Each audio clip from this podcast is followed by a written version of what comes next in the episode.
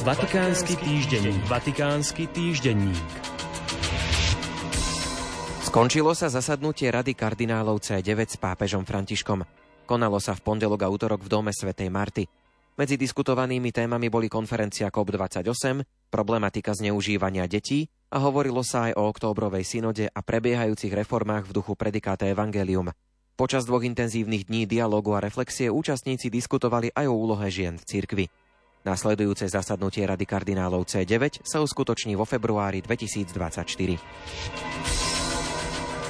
Tradičnému gestu úcty pri soche nepoškvrneného počatia Panny Márie pri španielských schodoch v Ríme, ktoré pápež vykonáva každoročne 8. decembra, tento rok predchádzalo ešte jedno osobitné pápežské gesto – Zlatou rúžou, ktorá je symbolom pápežského požehnania, vzdal svätý otec František úctu ikone Panny Márie Salus Populi Romani v bazilike Santa Maria Maggiore.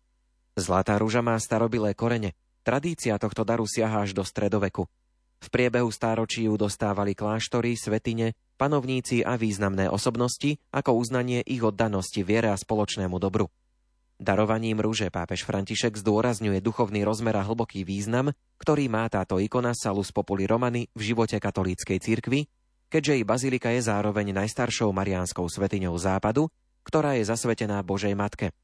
Prvú zlatú rúžu daroval tejto mariánskej ikone v roku 1551 pápež Julius III, ktorý jej bol hlboko oddaný a ktorý pri oltári jaslíčiek v tejto bazilike slávil svoju prvú omšu. V roku 1613 pápež Pavol IV Daroval zlatú ružu pri príležitosti preloženia uctievanej ikony do novej kaplnky, postavenej na tento účel. V bazilike sa žiaľ nezachovala žiadna stopa po týchto dvoch zlatých ružiach, pravdepodobne sa stratili s udalosťou vpádu Napoleona do pápežských štátov.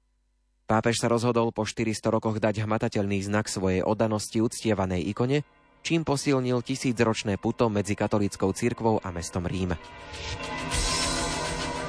Bazilika svätého Petra ponúka sociálne projekty v jubilejnom roku 2025. Prvým projektom je Rúženec z mora. Približne 30 väzňov z rôznych väzníc vyrába krížiky a koráliky z dreva z lodí, na ktorých priplávali migranti. Dvaja utečenci v dielňach Baziliky svätého Petra ich potom spájajú a vytvárajú ružence.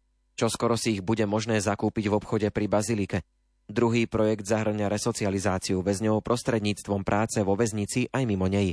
Okrem výroby ružencov plánujú v jednej z väzníc spustiť aj výrobu tašiek, ktoré sa budú predávať pútnikom ako suvenír na pamiatku jubilejného roka 2025.